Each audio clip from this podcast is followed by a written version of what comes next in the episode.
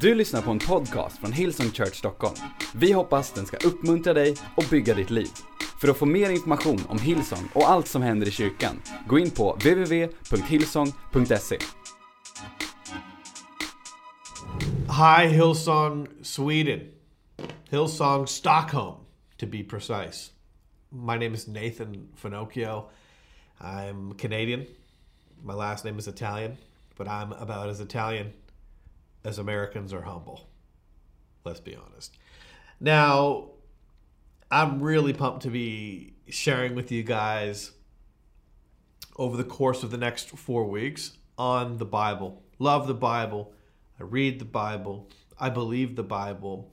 And I want to lay out um, a logical foundation for not only what Christians believe about the Bible, but also an academically rigorous examination of the scriptures, which we will get into next week. Next week, you don't want to miss next week. Next week, I'm pulling out all the charts. Okay. We're going to take a look at ancient writing and the academic rigor applied to ancient writing and see if the Bible holds up in academia as a reliable text. So that's going to be really fun. This week, we're just going to paint a sketch of kind of where we're headed and some of just bring up some of the questions that people have about the scriptures and begin to kind of systematically um, answer them. Anyways, um, that's what we're gonna do. So we're gonna have some fun. It's gonna be it's gonna be fun. If you don't get the Bible right, then you don't really have you don't really have a, a, a religion. You don't have Christianity. There, there is no Christianity without a scriptures. So we got to kind of get the you got to get the first things right. It's kind of like building a home. You got to start with a foundation. If you don't have a foundation, you don't have a home. So we're gonna do this. So big hi, by the way, to um, to Andreas and Lena Nielsen. Um, I hope I pronounced that properly. I'm pretty sure I did because my Swedish is excellent. I don't speak any Swedish. I IKEA. It's about as Swedish. Mats Sundin. Uh, I was a Toronto Maple Leafs fan. He's a Swede that was pretty good. I don't know if you guys remember him. Um, Swedish meatballs. I love your meatballs, guys. Please never stop making meatballs because that's what you're good at. Um, no, I'm uh, I, I'm looking for. I've actually I've been to Sweden once. I was actually unfortunately in Malmo. I know. It's not really Sweden, is it? That's kidding. That's ridiculous. If you're from Malmo, I'm sorry. I was with um, Thomas Hansen in Copenhagen last year or the year before. Jeez, time's gone by so quickly now um, with COVID. And uh, so we, we, we went in um, one day and we, we did a, a Saturday leadership session or something there. Never been to Stockholm. I've always wanted to be in Stockholm before. I'm sort of devastated because I was actually supposed to be with you guys in Stockholm. And now, alas, I'm stuck here in Palm Springs, California. This sweater is actually just for show. It's a show of solidarity because it's probably cold there in Stockholm right now. Here in Palm Springs, it is 23 Celsius. the pool is warm. The palm trees are beautiful. The sun is scorching hot. And I wish you could you could join me. Um, but hey, let's get into this thing. Okay. so, the doctrine of Scripture, the technical or theological term for it is bibliology. Bibliology. And that's what we're going to be examining is our doctrine of scripture, our bibliology. We need to kind of lay a fresh foundation it's always good, no matter where you're at as a Christian. Maybe you've been a Christian for 20 years, maybe you've been a Christian for 20 seconds. It's good to kind of revisit um, some things. So that's what we're going to do today. So the bi- bibliology answers some of the questions like how the books were formed. Um, how did they come to existence? Who wrote this? Okay, so it, it examines the authorship of the various books. By the way, there are 44 different authors, and there are 66 books in total in the canon of Scripture. The canon of Scripture includes the Old Testament, which, by the way, the Old Testament was formed before Jesus was ever born. It was formed about 2,300 years ago. The earliest copies that we have um, of the Old Testament are actually not in Hebrew, they're actually in Greek. There were Alexandrian Jews, so outside of Jerusalem, the second largest Jewish population in the ancient world was Alexandria in Egypt. Uh, when we think of Egypt at the time of the Roman Empire, we can't. It's Egypt wasn't its own thing. Egypt was just a. It was just a state.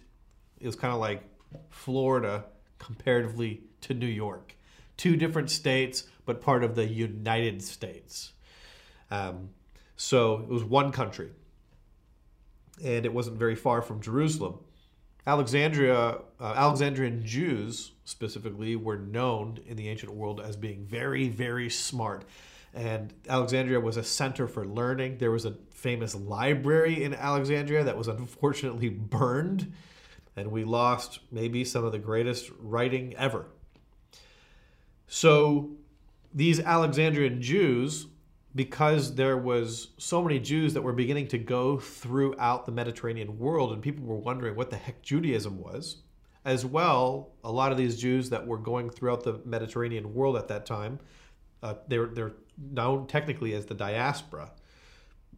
The Alexandrian Jews wanted these Jews that, say, lived in, in Rome or, or parts of Turkey, they wanted these Jews to have a Greek Bible because the actual the, the, the language at the time, the common tongue, was Koine Greek.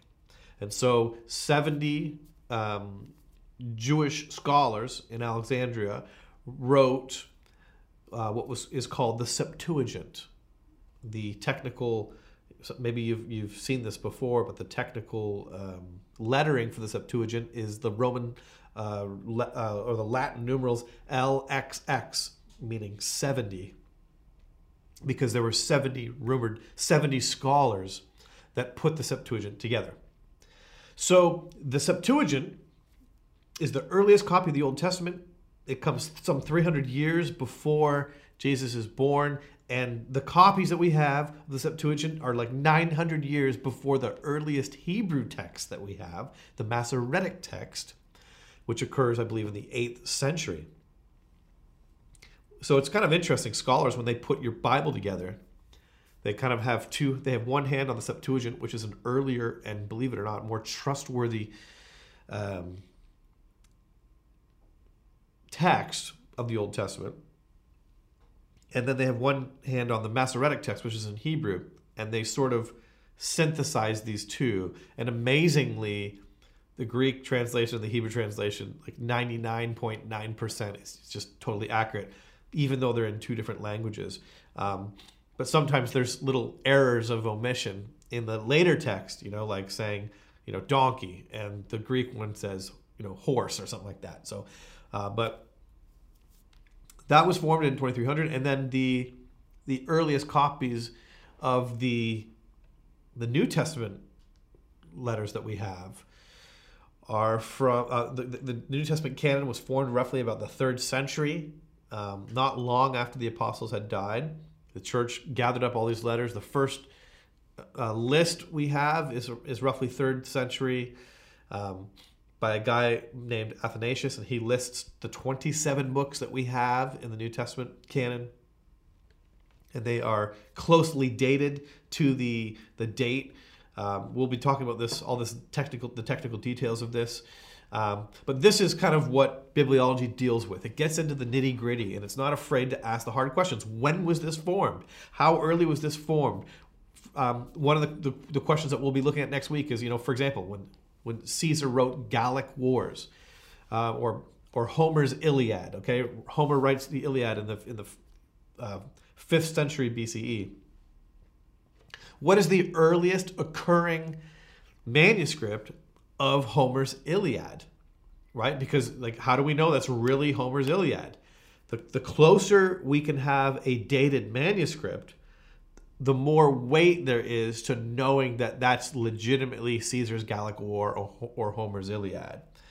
Um, so we'll be talking about that. So we'll be examining all those things we got it. We got to ask those questions and find out. Man, is, does, do we have late manuscripts? How can we trust the the academic authenticity of the scripture, knowing that what we have is really what those guys wrote?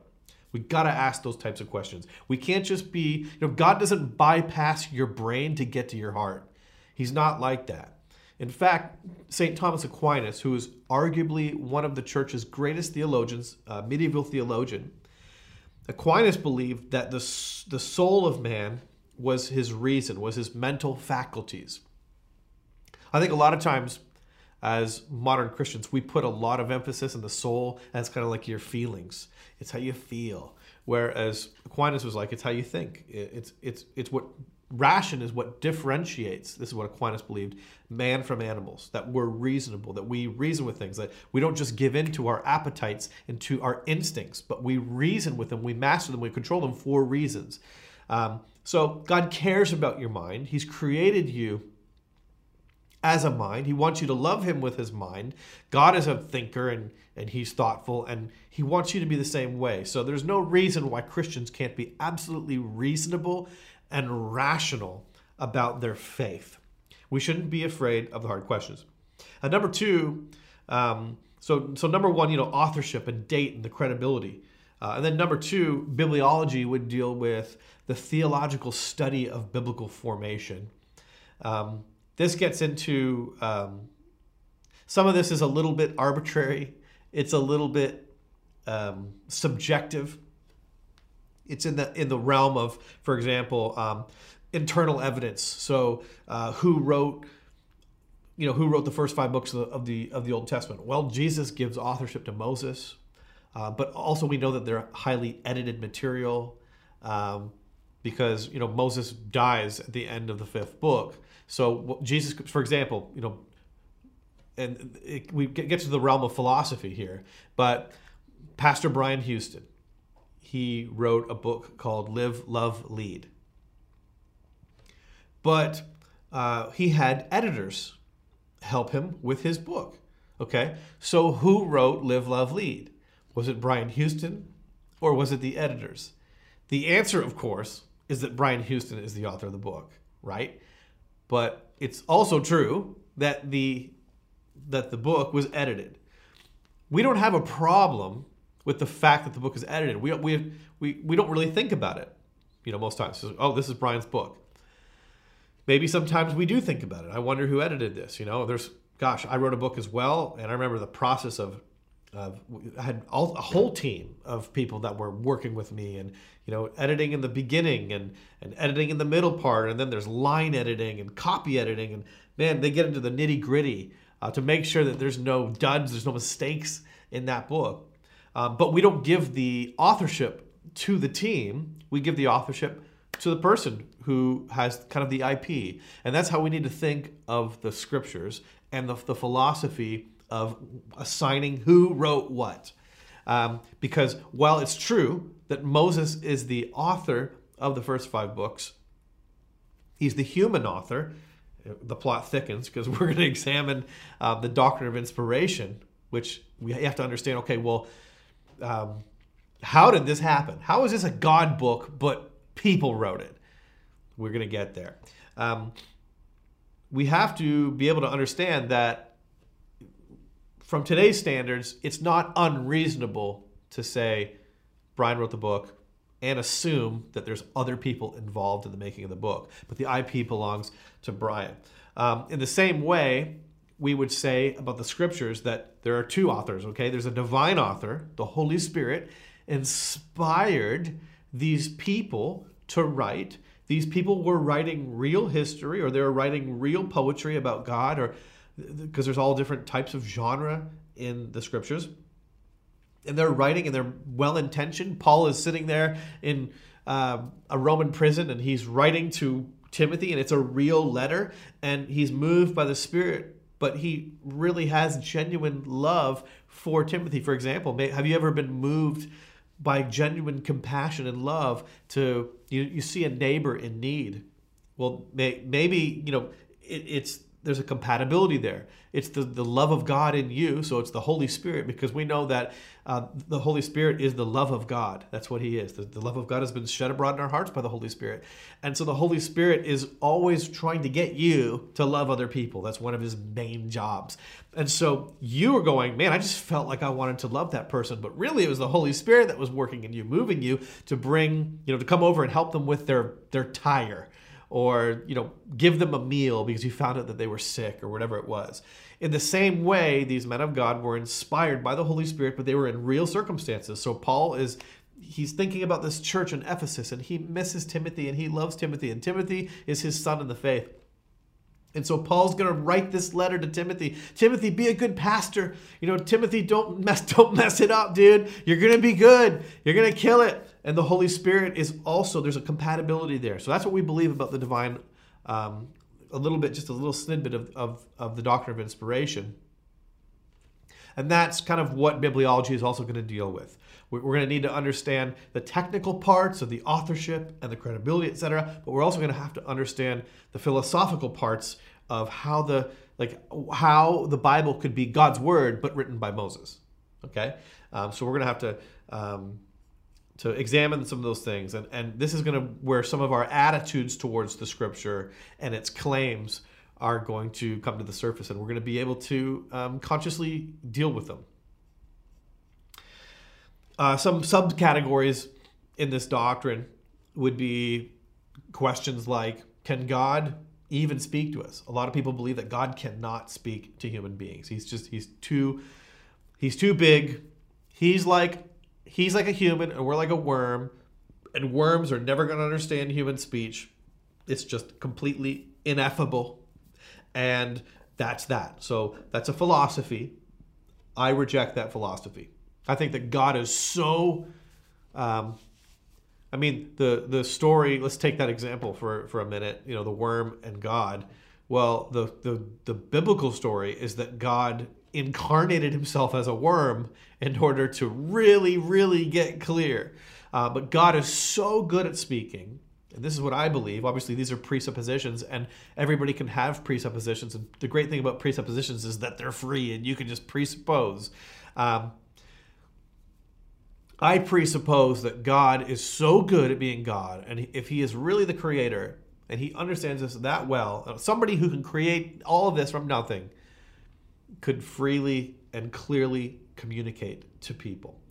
Um, another subcategory in this doctrine of the Scripture is uh, the inspira- inspiration, which we already kind of touched. How much of the Bible is God? You know, like how much of it is inspired? Is it all inspired? Are there only sections that are inspired? This is actually a, a, huge debate in Christianity right now. Some people are just kind of writing off the Old Testament because there's things in there that they don't like. They don't know how to deal with it philosophically um, because they don't ask, in my opinion, they don't ask the hard questions and they become apologists for the church and they're trying to they're kind of attempting to sanitize you know everything and make you know oh you know i just want the, the world to love to love christianity well you know I get it. That's great. I want the world to love Christianity too. But you're trying a little bit hard there, buddy. Um, number three, authority. The question of authority. I mean, that's huge. Uh, where is authority from? Uh, what does authority mean? To be quite honest with you, I think that that's a huge one right there. Because if the scriptures really are what we think they are, then that and that and that means then that I can't do or think or live however I want to do, live, think, etc. Um, then right away I'll just reject that because we have issues with authority. Some contemporary issues would be: um, Is the Bible the Word of God? Like, what does that mean? The Word of God. What, does that mean? Uh, how do I unpack that? Um, can we be sure the Bible doesn't have errors? That's a big one. You know, like is there any typos? You know, were there significant typos? Um, e- e- punctuation saves lives. You know, I mean, consider this, the following sentence. Um, let's eat grandma. Period.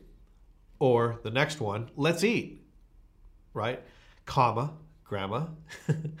um, punctuation saves lives, right? So even the punctuation there could totally change the meaning of that sentence.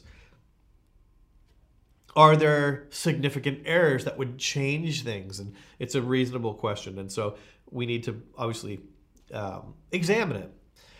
Is this the only book that claims to be the Word of God? That's that's that's a valid uh, valid question. Is the Bible true and reliable? I mean, what is true? What is reliable? But the, once again, these are some contemporary questions that people ask, and we need to be unafraid to answer them. Uh, which manuscripts are the real ones? How can we trust these manuscripts? Uh, what about accuracy of the historical facts? Are there historical facts in there in the Bible? Facts that just are just plainly not true historically. Um, how, why are there multiple translations? That's another contemporary one. You know, like why why if if the Bible's true, then why does Eugene Peterson say this, and the you know the Passion Translation says this, and you know the New King James says this, the NIV says this, and the ESV says this. Why why is that? Um, and how can the Bible possibly be relevant today if it was written, uh, you know, to an audience that lived 4,000 years ago in the ancient Near East, you know, like, or to an audience 2,000 years ago living under the Roman Empire, you know, just completely different. Like, does the Bible understand the human heart? Uh, did the authors, does the Holy Spirit and the authors understand that? How could they possibly be writing to somebody that's living in Stockholm, Sweden today? Because just, it's so, I'm so complex. I'm so important and I'm so complex, and there's just so many things, and I'm just I'm so advanced and, and progressed. And how could the Bible, right? We all think that we're super important, and that you know we're just how could they understand me and how like special I am? That's a fun one. Okay, so it's legitimate though. People ask that question. It's not a, a bad question. It's a good question. So, what I want to do is I want to start I want to start out of my logical sequence and make a statement, and then we're going to go back into the logical sequence. The first thing I want to say is that the Bible teaches that God speaks to us. So I'm going to start by showing some some passages of scripture before before I begin the technical thing because next week we're going to begin the technical thing of going through the can we trust this is this authentic is this is this authentic you know compared to other manuscripts compared to um, other ancient literature does the scriptures hold do the scriptures hold up what i want to do this week though is i just want to make i want to read a couple passages from the bible that we haven't proven is authentic yet and i want to make a make a couple philosophical points first. Um, and then we're going to set up what we're going to do next week. So um, just be patient with me, okay? Just be, please, okay? Just stop texting, stop Instagramming, please, for five seconds. Did you really have to just send that video when you put the devil horns on me? Honestly, this is church, people. Okay, here we go. Um, the Bible teaches that God speaks to us. That's what the scriptures teach. And, and I'm going to go through some of these, but one of the ways that the Bible teaches that God speaks to us is that this, the Bible teaches that God is not an impersonal cosmic force, He is a person. Let me say that one more time. God is not an impersonal cosmic force, right? Like, you know how everybody's into spirituality these days? You know, it's like I've been watching this show on Netflix called Alone, and I just watched the sixth season with my wife. And I don't know why we watched the sixth season and we didn't watch the other seasons, but we watched the sixth season. It was on Netflix, and it's basically this show where they put people in these horrible places in the world and they have to survive. And this show, that people were in the Arctic, in the Canadian Arctic, and they drop them off with like a fire starter and an axe and a bow and arrow, and they have to go and like hunt and and you know and boil water because you know it's it's it's amazing, dude. This guy ate he he like shot a, a muskrat and he ate this muskrat and cooked it and all that and he got like really really sick and had to get off the show and almost died. There's another dude that ate raw fish eggs, you know, out of like this lake trout or you know whatever it was, and got really really sick. Uh, had to get off the show. Another dude broke his leg. It was amazing. So these people basically begin to starve. And there's this one dude, man, he killed a moose with a freaking bow and arrow. Guy is a legend. Then he killed a wolverine with a hatchet. Guy's a freak. And um, so we're like loving this guy and woo. What was amazing for the show for me was all these people are going through these, you're watching them on video, you know, for 90 days um, plus, starved to death, and they're breaking down emotionally and physically. And they would call out to the universe. It was amazing, you know, like, oh, just universe, oh, just universe, would you please um, guide me and um, let your karma come to me? And I'm thinking to myself, like, praying to the universe is like praying to a tornado. It's like, like the universe. Carl Sagan is right. Like, uh, extinction is the normal, survival is the exception, right? Like the the Earth is not like when, when you when you think of Mother Nature, you know, it's like it's it's burning, it's it's blowing up, tectonic plates are shifting. Like it's not very kind. Um, I mean, obviously it's kind here in Palm Springs, California, but you know, without without uh, proper electricity and the right stuff, I mean, even in Sweden, you guys would be frozen to death right now, right? Uh, so survival is very hard. But it was just amazing to me how many people were praying to praying to the universe is like praying, praying to a rock. It's not intelligent, um, but people. There's reasons why people do this because they don't. If if if if God is a person, see people people are problematic. It would be problematic for a lot of people if God is a person. But the scriptures teach that God is a person. Now it's problematic that God is a person because people have preferences. Let me tell you, I've been married for seven years now. My wife Jasmine is Australian, and um, you know I'm, I'm continually getting to know my wife they say that after seven years, you uh, you basically wake up and you're looking at one another, and you're like, "Who are you?" We're, we're we've been married for seven years now, and because if, human beings project onto one another. We're control freaks and we love to manipulate and project onto one another the idealized spouse. You know, so when you're dating, you know, like that that person is talking about what they're like, but you're not hearing what they're like or seeing what they're like. You're just seeing your projection onto them. Oh, they they love what I love. You know, she loves hockey as much as I. Oh, dude, she loves it. You know, meanwhile, she hates it. Right? It's like, what's hockey? You know, like, oh, she just, oh, she loves it. Right? No, dude you know you're spinning a narrative and it takes about seven years for them to be like i hate hockey i hate hockey and then finally seven years later you wake up and you're like what you hate hockey and yes i've been telling you for seven years you know you can't you can no longer control the narrative because they're screaming and shouting at you now and the crazy thing about people is that people insist on self-defining they insist on it my wife insists on being known she does not want to be a projection. She wants to be Jasmine. It's her name. So that's what people are like. God is a person and he wants to be known. I can't stand it when people project onto me. You know, Nathan is like this. I'm not like that.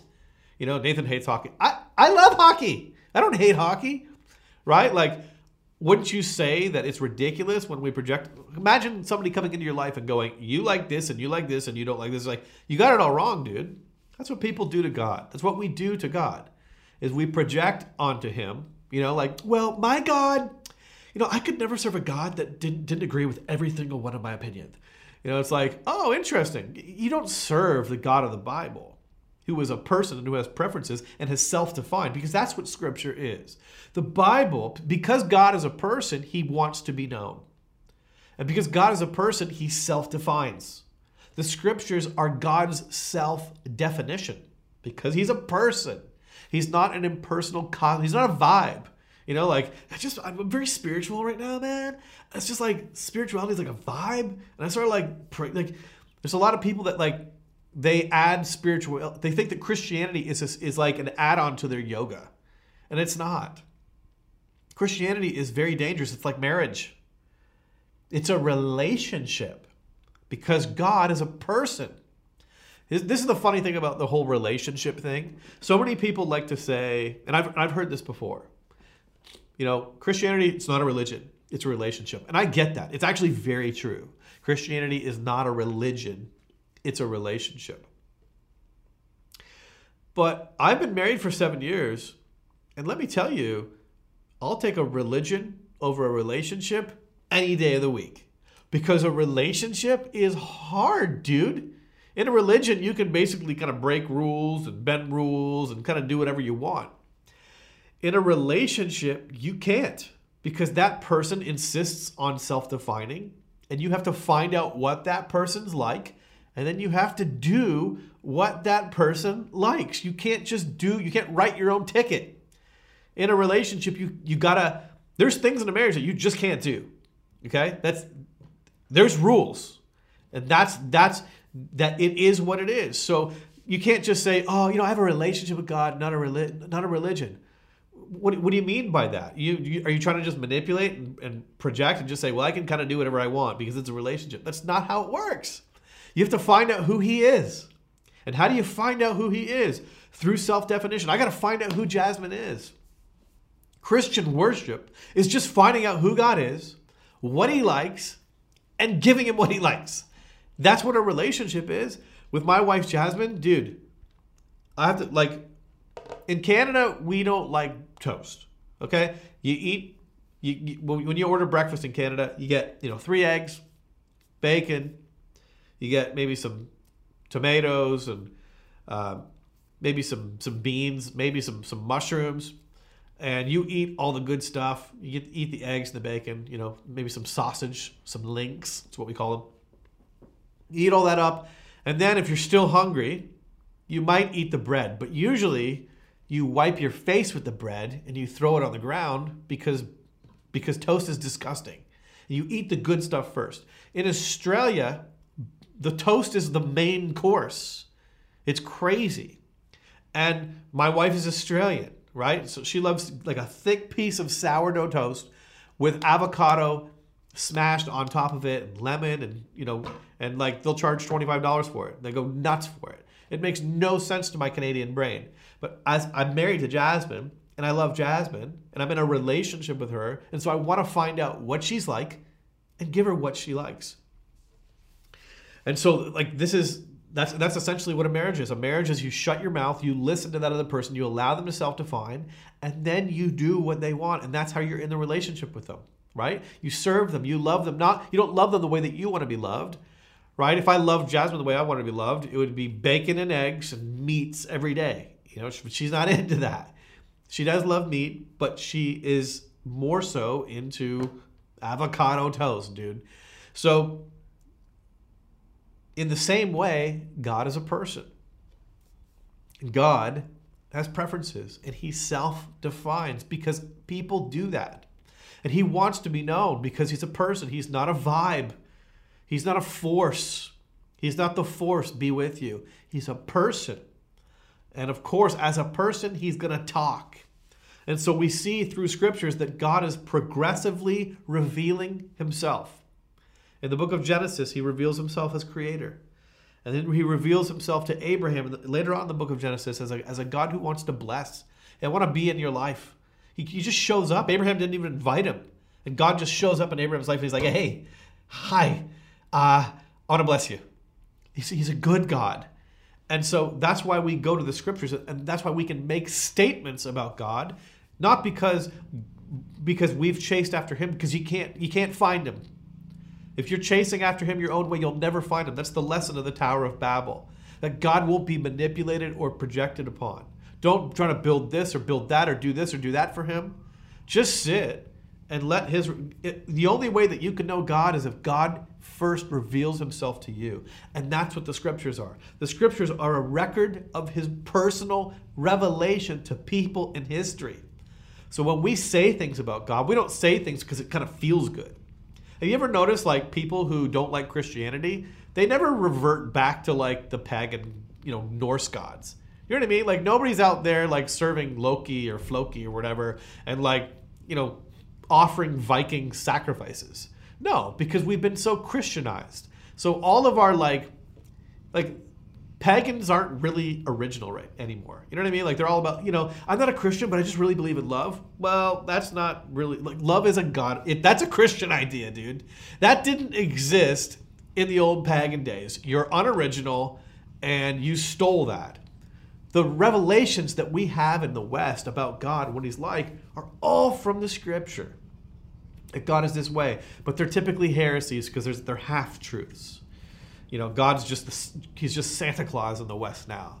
Um, my point is this: if you want to know who God is, and you want to be in relationship with Him, well, firstly, you should be, because He's good, and He is so kind and He's so merciful, and He's the best person that has ever lived and will ever live, and He'll live on and on and on, and He just always lives. We find that about that about that um, in Scripture that He's eternal he never was. He just is. Um, it's weird, but it's it's awesome, and he's a good. He's worth knowing, and so I would encourage you that as we go through this stuff, I want you to know that we're not just piling up facts. Jesus said that I am the way, the truth, and the life.